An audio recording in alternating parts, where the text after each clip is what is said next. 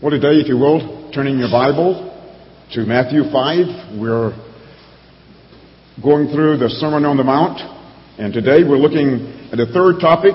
This past two weeks, we've looked at two other topics, and in each of these six topics that we'll eventually get through, Jesus raises the issue by saying, you have heard it was said, but I say to you. And what Jesus is saying to them is he's saying, this is the way you were taught, but let me tell you how it should be taught. We looked the first week at the whole issue of anger,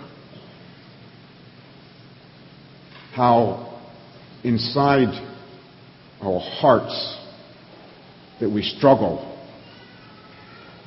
And we saw how the, the Pharisees looked at the exterior, at our actions and not the heart. And we saw that this anger that leads to murder is within us, and that we probably have all committed murder. And last week, pa- Pastor Robert looked at the issue of lust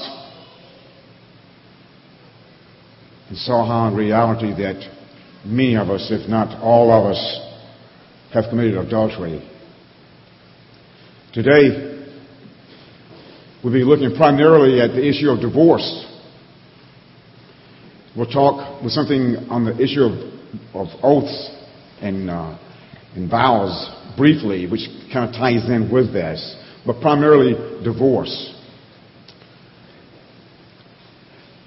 I want to be very sensitive, and I have really struggled with, with this whole issue of Of, of how to bring this to our congregation. I know that God's Word is our standard for life.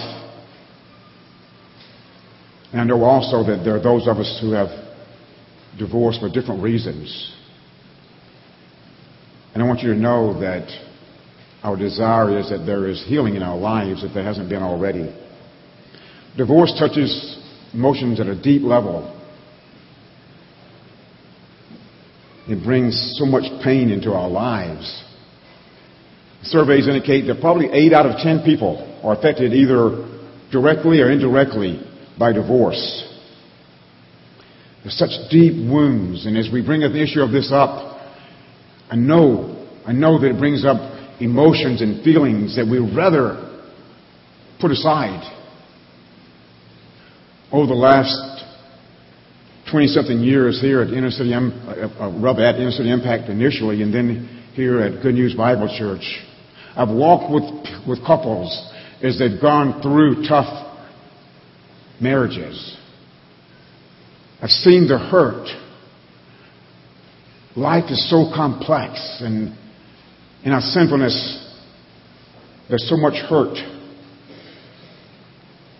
Marriage is supposed to be this. This wonderful life that lasts for, for our lives. And yet too often, because of sin, there's pain and hurt and hopelessness. Doctor Martin Lloyd-Jones was commenting on the issue of divorce in the, the Sermon on the Mount, and he said it's amazing how many people, as they write a commentary on the Sermon on the Mount, they kind of slide over this issue. And I can see why, in one sense. But in another sense, God's Word is our foundation for life. It's upon God's Word that we set our life into place. And I'm so sure that God desires that we, as husband and wife, or committed to each other, and that we persevere in the midst of conflict and hurt and pain. I know that our culture goes against everything that God's Word says. I've heard a, a sermon by Pastor Mark Driscoll, who many of you would be familiar with, and he mentioned the fact that in in some in some countries that already they have fixed marriages. In other words, marriages are in place for five years. If the couple um, is enjoying their marriage, then they re-up their marriage license for another time period. As I saw that, I just went on the internet and I saw that Australia, in the last year or two, they've been talking, and they're they're wanting to put in place something. They say, why should marriage be only a, a lifetime contract? Why can't marriage be like when we buy a car or buy property or get insurance? And so they too were discussing that. This past year, Mexico City put into place where homosexuals could be married. And, and running off of that, they're now asking for a two-year, a two-year marriage contract. All this goes so against what God's Word says. I'm reminded of Ephesians five, where it talks about marriage being modeled after our relationship with Jesus Christ. It says that now the church submits, as the church submits to Christ, so wives should submit to their husbands, and husbands are to love their wives as Christ loves the church. That whole idea of a covenant versus a contract. A covenant says, I love you no matter what. A contract says, if you give me some money for insurance as a company, I'll insure you. But you can be sure that if you have your car insured and you don't send payments in, the contract ends. Too often the world views marriage as a contract. And yet God's Word is very clear that it's a covenant. When our passage today, Matthew five, thirty-one to thirty-two, Jesus says that remarriage by or to a divorced person is equal to adultery in most cases. It was also said, whoever divorces his wife, let him give her a certificate of divorce. But I say to you that everyone who divorces his wife, except on the grounds of sexual immorality, makes her commit adultery. And whoever marries a divorced woman commits adultery. First, I want to remind you that these two verses, chapter five, verses thirty-one and thirty-two of Matthew, are not the only passages that talk about marriage and divorce. The Jewish tradition, of course, when Jesus Christ was there amongst the Jews and uh, interacting with the Pharisees and scribes, um, the Jewish tradition based their views on the Old Testament passages, and primarily Deuteronomy twenty-four. verses one through four. Later on in the book of Matthew, chapter nineteen, Jesus goes into much more detail, probably twelve verses or so. Christ talks about marriage and divorce, and we'll look at that passage later on. But let's first look at the teaching of the scribes, the Pharisees, to get a little bit of the context of where they were, to get, a, get an idea of the culture there at the time that Jesus Christ uh, is interacting with the people here. Deuteronomy twenty-four, verse one says, when a man takes a wife and marries her, if then she finds no favor in, her, in his eyes, because she has found, he has found some indecency in her, and he writes her a certificate of divorce, and puts it in her hand, and sends her out of his house, and she departs out of his house. There was conflict during Jesus' time between two rival schools, Hillel and Shammai. And they took this Deuteronomy twenty-four one. You remember going back to anger and to lust? The Pharisees made up rules to get around these issues, to get around these things. In this case, they interpreted Deuteronomy twenty-four one in such a way that they could get around what the Word said and actually offered divorce in many cases. The passage states that a husband could divorce his wife if he found something indecent, something indecent in her. But that was a controversy. What was this something indecent? What did that mean? Well, Rabbi Hillel was the liberal guy. He was very lax in how he viewed things. And he said a man could divorce his wife pretty much for any reason. He used um, this passage for very trivial reasons. If his wife was a bad cook, divorce her. If, his, if she became um, unattractive to him and he saw another woman that was more attractive, divorce her. If she walked around with her hair down in the house, divorce her. If she spoke to men on the street, divorce her. And if she spoke disrespectfully of her husband's parents in his presence, divorce her. We see how the Pharisees took God's word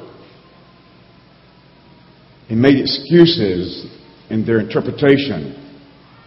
Now, Rabbi Shammai had a more strict view. He, he, he viewed that divorce was a serious thing, and it's only because of the indecency and uh, interpreted in the sense of adultery or, or unfaithfulness. We see this liberal versus conservative mindset being at place here when Jesus talks and interacts with the scribes and Pharisees. Let's look now, if you will, and take your Bible, because we've got a few verses here. Get your Bible and go to, to Matthew nineteen. Matthew nineteen and verse three. We see in verse three, the Pharisees came to Christ and they tested him by saying, "Is it lawful to divorce your wife for any cause?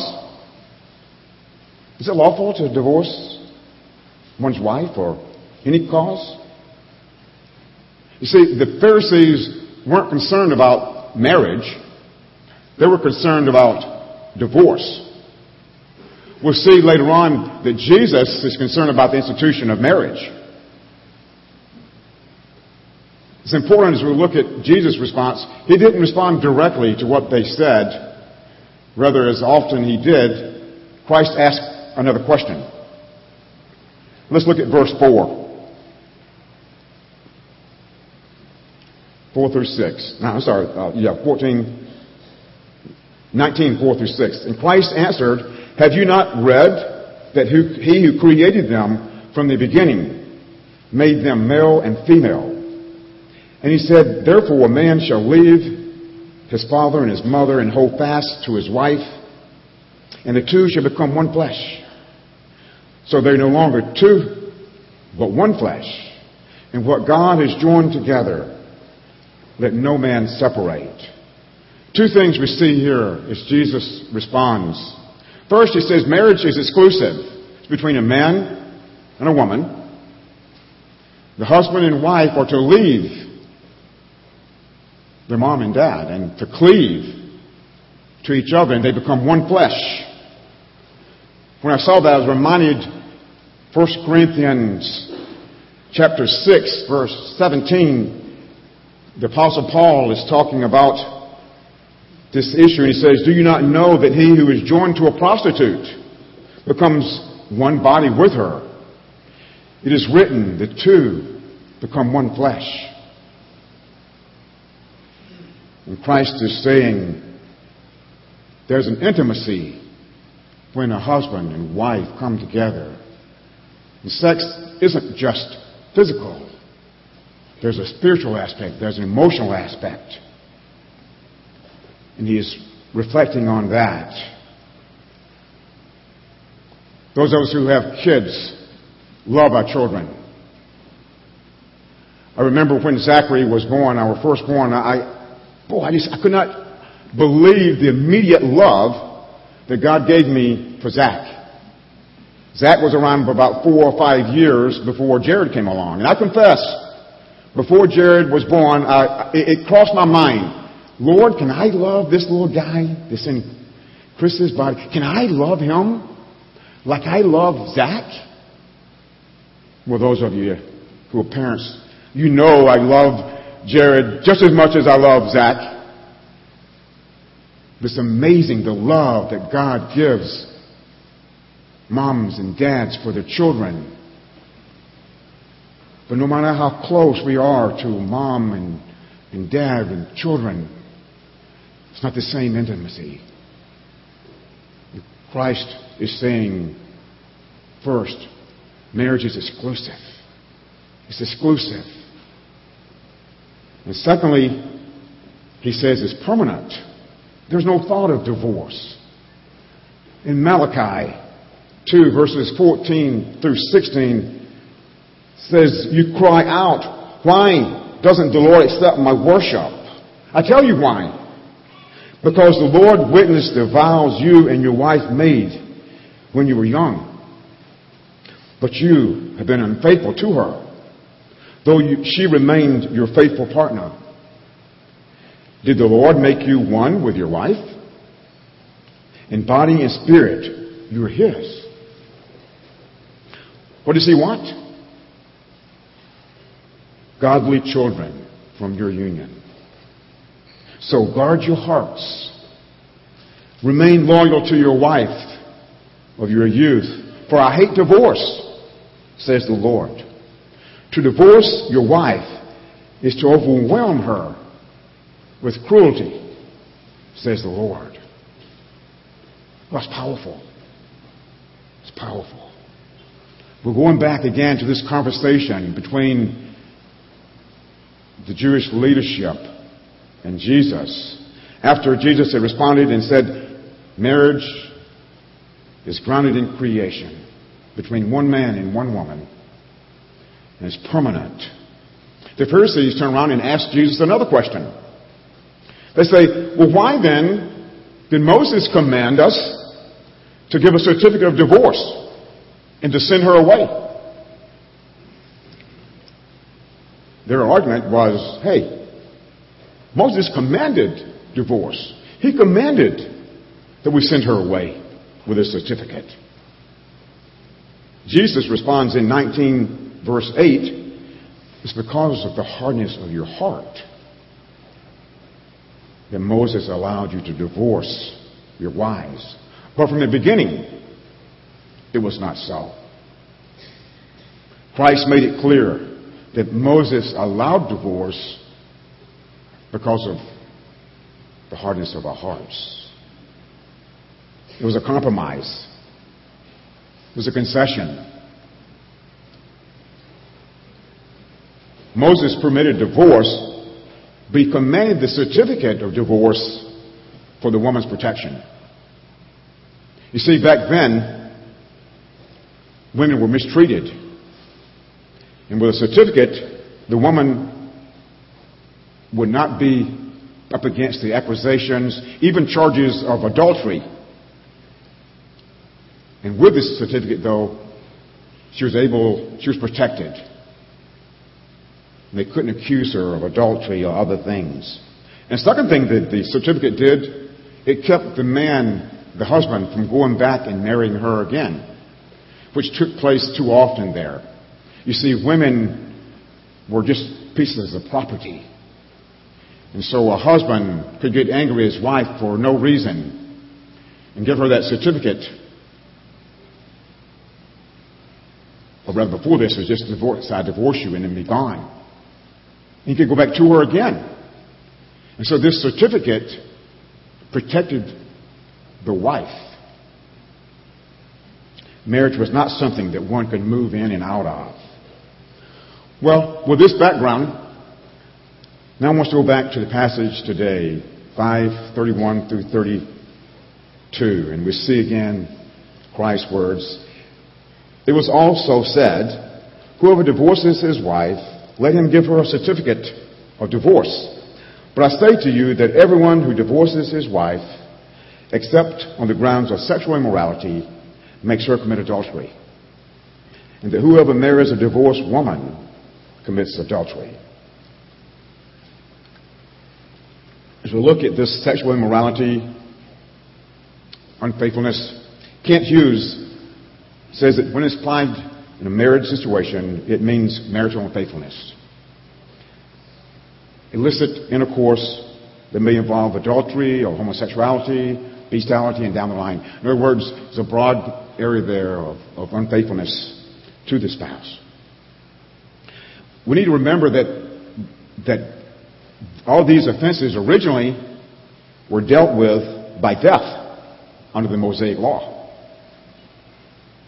But when Israel came under the Roman rule, their laws made it prohibitive, and so the Jews could no longer um, use uh, death to care for this.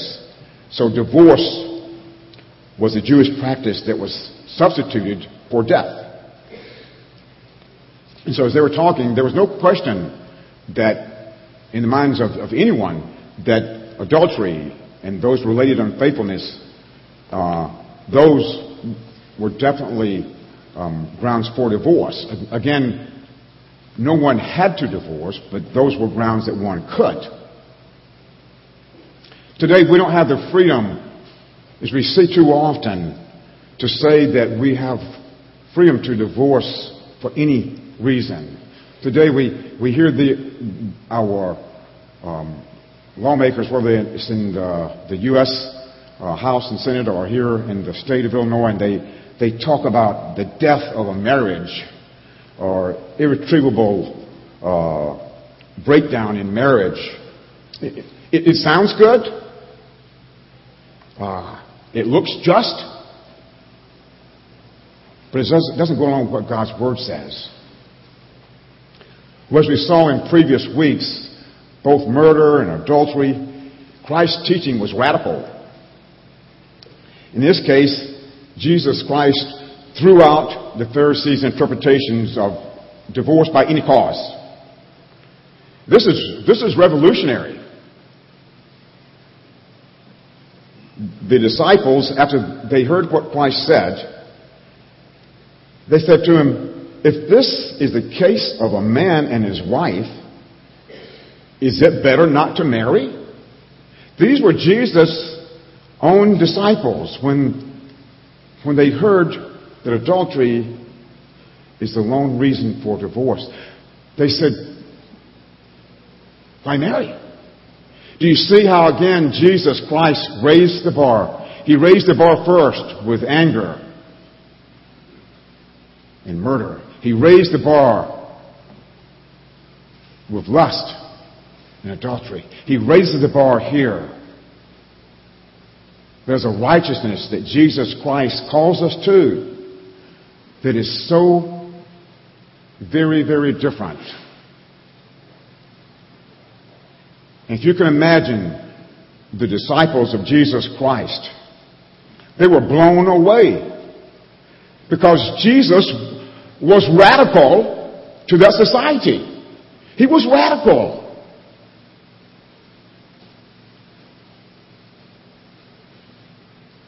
Today, Jesus Christ's words are radical.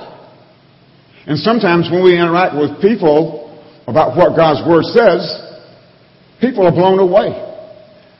They're blown away. How can that be, they say? There's an emphasis here on Jesus Christ's authority. And again, he's raising that bar a little bit higher, a lot higher. Again, Christ's teaching today is not popular in our contemporary culture. Christ is saying that marriage demands total commitment, and that only death or the most flagrant, ongoing sexual infidelity should end it. Well, after looking at what Jesus Christ says, are there other passages in the Bible that we want to look at uh, in reference to, to marriage and divorce? And there is. I want us to, to look, if you're turning your Bible, to First Corinthians chapter seven, verses eight through sixteen. And I'm not going to read them all, but I want to just kind of give you that, the picture there. This is when the church was first beginning. And if you can imagine, is the gospel went out. People come to Christ. And you have a husband or a wife who trust in Jesus. And they're at, and they're at odds. And there were questions being raised to Paul. And he was saying, and they were saying, should we divorce? Because we don't, we don't have the same views. And Paul said to them, no, remain. Remain with your spouse and your family. Your influence can bring them possibly to Christ. Your children and your spouse. He goes down the line and he talks about that. And then in verse fifteen, he says, though, he says that if the unbelieving partner separates, let it be so. In such cases, the brother or sister is not enslaved. The uh, New Living Translation says, is no longer no longer bound to the other. And, and what Paul is saying here is, in, the, in this situation was, that there's another situation, another case, another grounds for divorce and remarriage. Paul adds then desertion by the non-believer, non-believing spouse. Good News Bible Church and many evangelicals have offered a third case based on an extension, really, of this of this last passage here of, of allowance for divorce and remarriage when the, when deserted by a non-believer. And it's when people have been married and divorced before they come to Christ. When they've been married and divorced before they come to Christ. And they, and they go to Second Corinthians five seventeen, where it says, therefore, if anyone is in Christ, he's a new creation. The old has passed away. Behold, the new has come. And this is a, it's a tough situation. I know we've always, there's been a struggle with, with that, but I, I wanted to make that um, clear there, that we, we have in the past performed weddings based on, on that. Well, just as adultery and, and divorce are examples of violating um, our commitments, Christ in chapter five, verses thirty-three through thirty-seven, talks about keeping our word. Again, Pharisees, as in everything else, had made ways to get around their vows. They'd make these vows and make these commitments, but they'd do them in such a way that you could lie. Let's look at the passage, Matthew five, thirty-three through thirty-seven. You have heard that it was said to those of old, there's Christ again saying, you've been taught this, you shall not swear falsely, but you shall perform to the Lord what you have sworn. But I say to you, do not take an oath at all, either by heaven, for it is the throne of God, or by earth, for it is his footstool, or by Jerusalem, for it is the city of the great king. And do not take an oath by your head, for you cannot make one hair black or white. Let what you say simply be yes or no, and anything else comes from evil. When I read this, it reminded me as a little boy, I, most of you know I've got a twin brother. And Roger is different today, but growing up, Roger would say, when he was not telling the truth, he would say, if you want me to do something, he'd say, I promise, Ralph, I promise you I'm telling the truth. I promise you I won't lie. And he would go all out of the way, adding on stuff, this little vow type thing, and and over and over. He would say it with such sincerity that our siblings would say, okay. And then when we agreed with him and did what we, he wanted, then he would just break out laughing at us and say, I'm not going to do it. I'm not going to do it. Christ says, there's Christians. We don't need to make vows. We don't need to say, I promise, I promise you I'm telling the truth. I promise you I'm not lying. No. Oaths aren't necessary in daily life. Does this mean that we should never take an oath? No. I think there are times that we need to. If we're going into the military, or if we're going into a civic position where we need to swear an oath to the country and to its laws, then we should take that oath.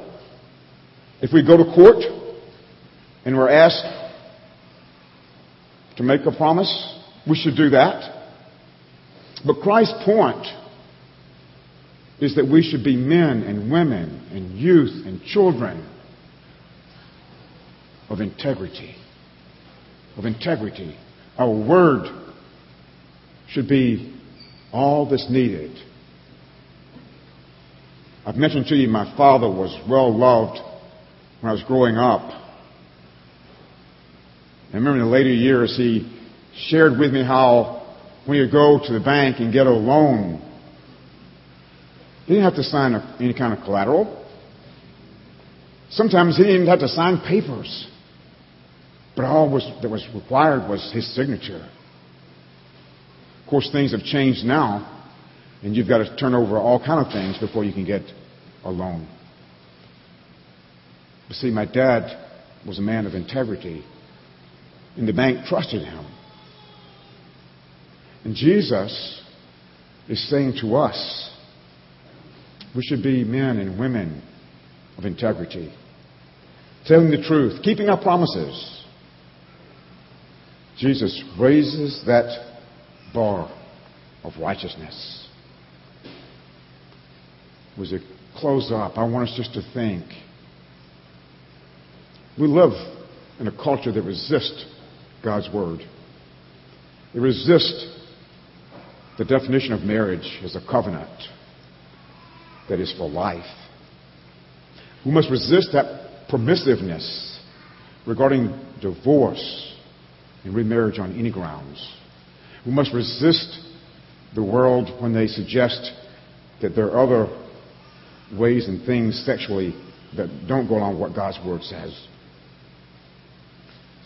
We must be, we must avoid being self-righteous and judgmental.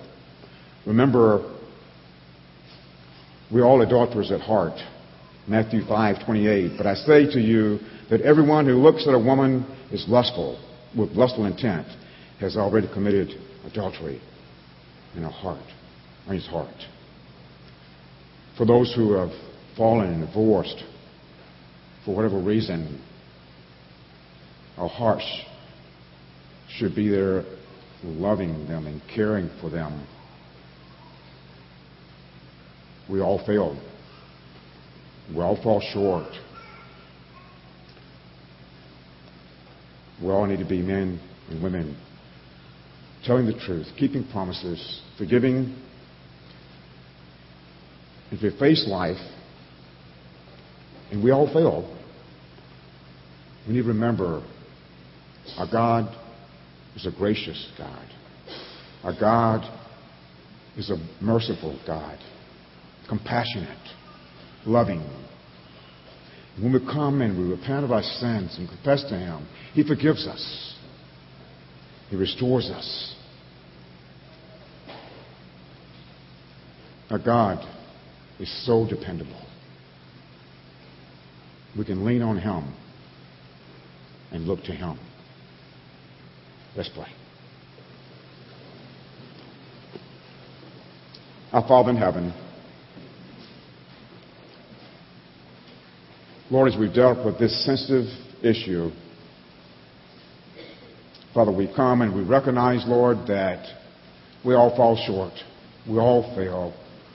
Lord, you know our hearts. You know how we miss the mark so much. Now, Father, we ask that we might be a loving community. Or, Father, that we might encourage each other to walk with you and to live for you. And, Father, as the onslaught of the world hits us, Lord, daily, may we stand firm in you and your word, knowing, God, that it's our standard for life. knowing, Father, that you are a merciful God, full of compassion and grace. And, Father, we look to you and lean on you. We pray this in Jesus' name. Amen.